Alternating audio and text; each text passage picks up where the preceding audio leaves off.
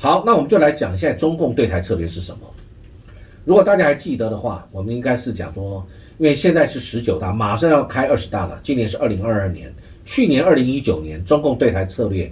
呃，在去年十九大的六中全会的时候，有通过一个第三份的历史决议。这个决议当中哦，有第一次提出来这个这个新时代党解决台湾问题的总体方略。好，我们就把这个名词啊，大家来理解一下。说这个这个什么时候提出来？是去年十九大的六中全会，它每一届就五年啊，中国大陆，所以它十九大就是有五年，五年里面要开六次会议，最后那一次一般都是为隔届，所以十九大的第十九大的这个十九届的这个十九大的六中全会，就是为了准备二十大的会议的时候做的一些这个会议，那个时候有通过一个第三份的历史决议。这个第三份历史决议，中共历来总共有三份历史决议，这次是第三份啊、哦。那有机会再跟大家谈一下第一份跟第二份是怎么样的一个历史决议啊、哦，因为这讲到历史决议啊、哦，就是定位了啊、哦，对人的定位，对整个方略、整个国家、整个领导的一个定位跟决议啊、哦。好，我们就先谈这一次第这个历史决议呢，第一次提出来这个名词叫做新时代党解决台湾问题的总体方略。那我们分析一下什么叫新时代。我可以跟大家分享，新时代指的就是呃二零二一年到二零四九年，这个叫新时代。为什么这么说？因为呢，中国共产党它创党是这个一九二一年，那中国大陆呃中国大陆中国的政府建政是一九四九年，所以呢，一九二一到一九四九对比现在二零二一到二零四九，所以这个二零二一到二零四九就是所谓的新时代，两个百年啊，两个百年。好，这个就是新时代。党这个党是什么？这就是共产党，中国共产党解决台湾问题的总体方略啊啊，讲这个解决总体方略是什么呢？第一个，习近平对台决策就是一直强调啊，我们可以大概把它分一下，一个叫做顶层的设计。那第二个就是战略的部署，第三个讲到的就是一个辩证的方法、辩证的思维，再来最后就是底线思维啊、哦，这个大概是作为一个一个这整个总体方略的一个一个方向。那当然有几个目标，中华民族伟大复兴，这个中国大陆一直在讲的啊、哦。那解决台湾问题，在这个解决台湾问题又牵扯到一个中国原则、和平统一、九二共识。等等的啊，所以呢，这就是这整个的一个方向。那既然我们讲到今年年底有二十大，那二十大中国大陆它会面对什么问题啊？我们就谈几个中国大陆它现在习近平在二十大之前，它会面对到的什么样的一个情况？第一个，它一定要坚持动态清零，所以这个对整个经济各方面都社会都造成了很大的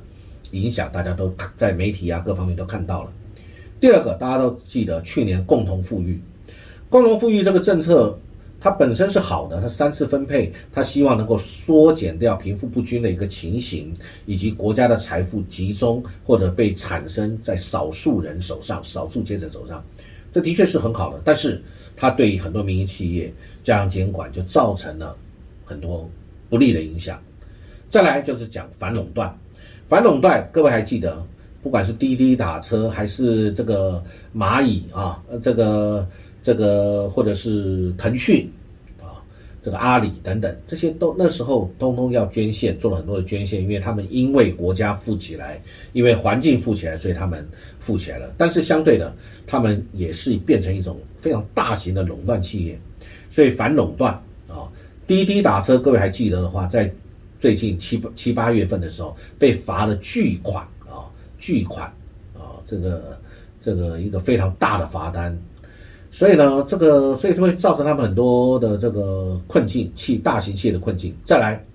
各位有印象都知道，最近所谓的房地产烂尾楼啊、哦，房地产的问题，房地产这是一整个的资金链，从银行贷款到开发商盖房，到这个老百姓要去缴缴这个房贷，到。牵涉的相关的产业，营建业啊，所有的房地产产业，房地产产业基本上这个占中国大陆 G D P 的 百分之十七 左右。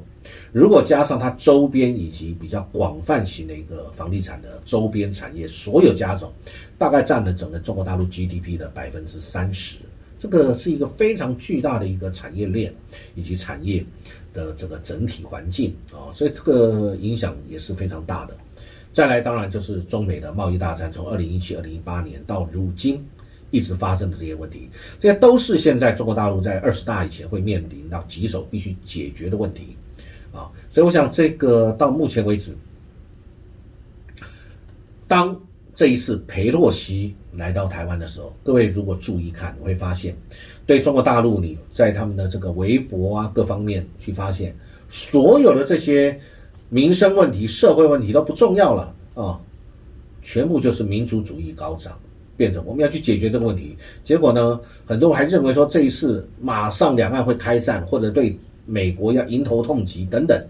民粹在发生，在发酵，民族主义在高涨。那实际上到后来没有，并没有发生什么样的一个实质的冲突的时候呢，呃，中国大陆很多网民还很失望，或者对政府有不谅解的情形啊。其实这个我们要这么说，其实这个事情就是。我们要能够冷静的去解决啊，台湾有台湾一些我们自己政府要解决的问题，中国大陆有中国大陆的问题啊，民粹一定要放一边，民族主义不要让它高涨，我们来务实的来解决掉目前面对的问题，还有相关的协商。但我们可以知道，以中国大陆现在跟台湾，我们现在蔡英文主政的这个政府以后，我认为短时间最起码在现在是不可能有任何政府授权官方谈判啊，怎么样任何那样的一个沟通不可能啊。那而且大家注意到了，我最近看到媒体还有学者有在说说这个，不论是国台办相关的发言人或谁，这六年来其实蔡英文主政以后呢，从来没有点名过他，这一次是直呼其名，直接点名蔡英文总统的名字啊、哦。那从这个角度来看呢，就就是现在彼此大家就没有互信了，也没有想要去寻求这个这个沟通，或者想要寻求沟通，可是我不想跟你现在这个对象来沟通啊、哦。这个现在就是一个一个我们要注意的。其实我想哦，其实台湾我们一直都是很谨守分际，这的确是因为我们小嘛。这个以小事大，以智嘛，以大事小，以人嘛。那反而我们是要注意到，我们台湾应该发挥我们的力量，要注意到美中，我们也要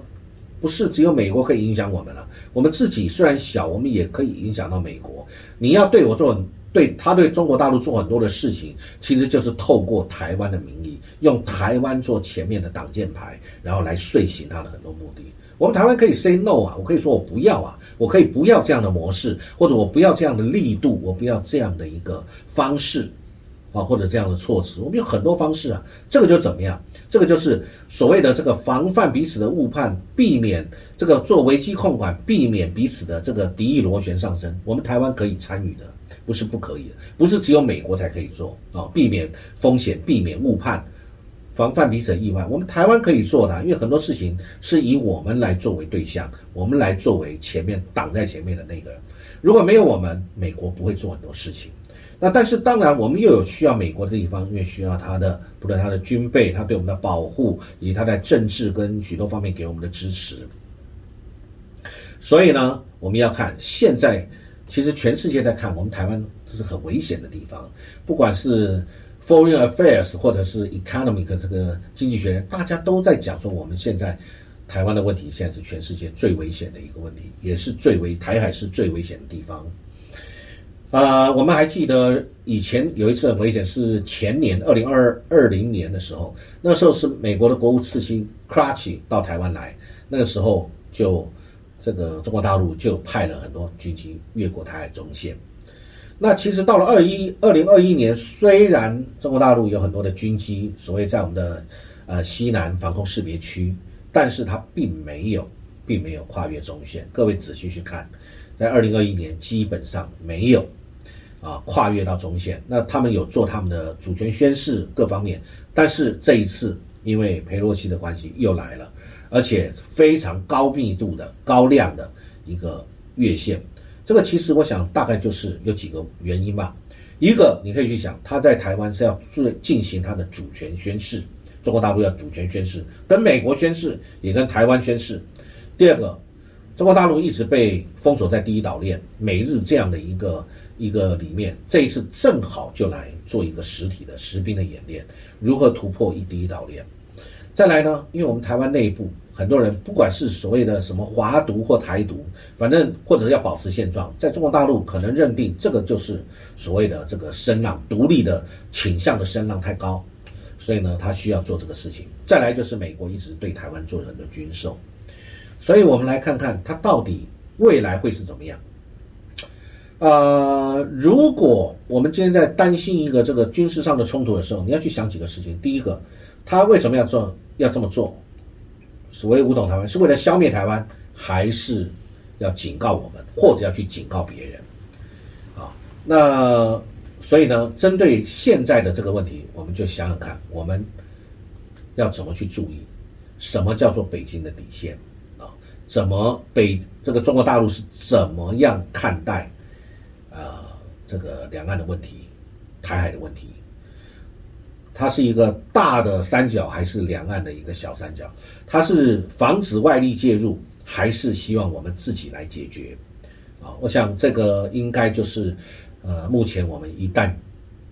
这个海峡两岸发生冲突，因为美中关系或者美中台的一些问题上，我们可能要特别注意。我想这也是给我们主政者以及我们老百姓大家有一个这方面的一个思考啊。好，以上跟各位分享今天这个主题。好，谢谢各位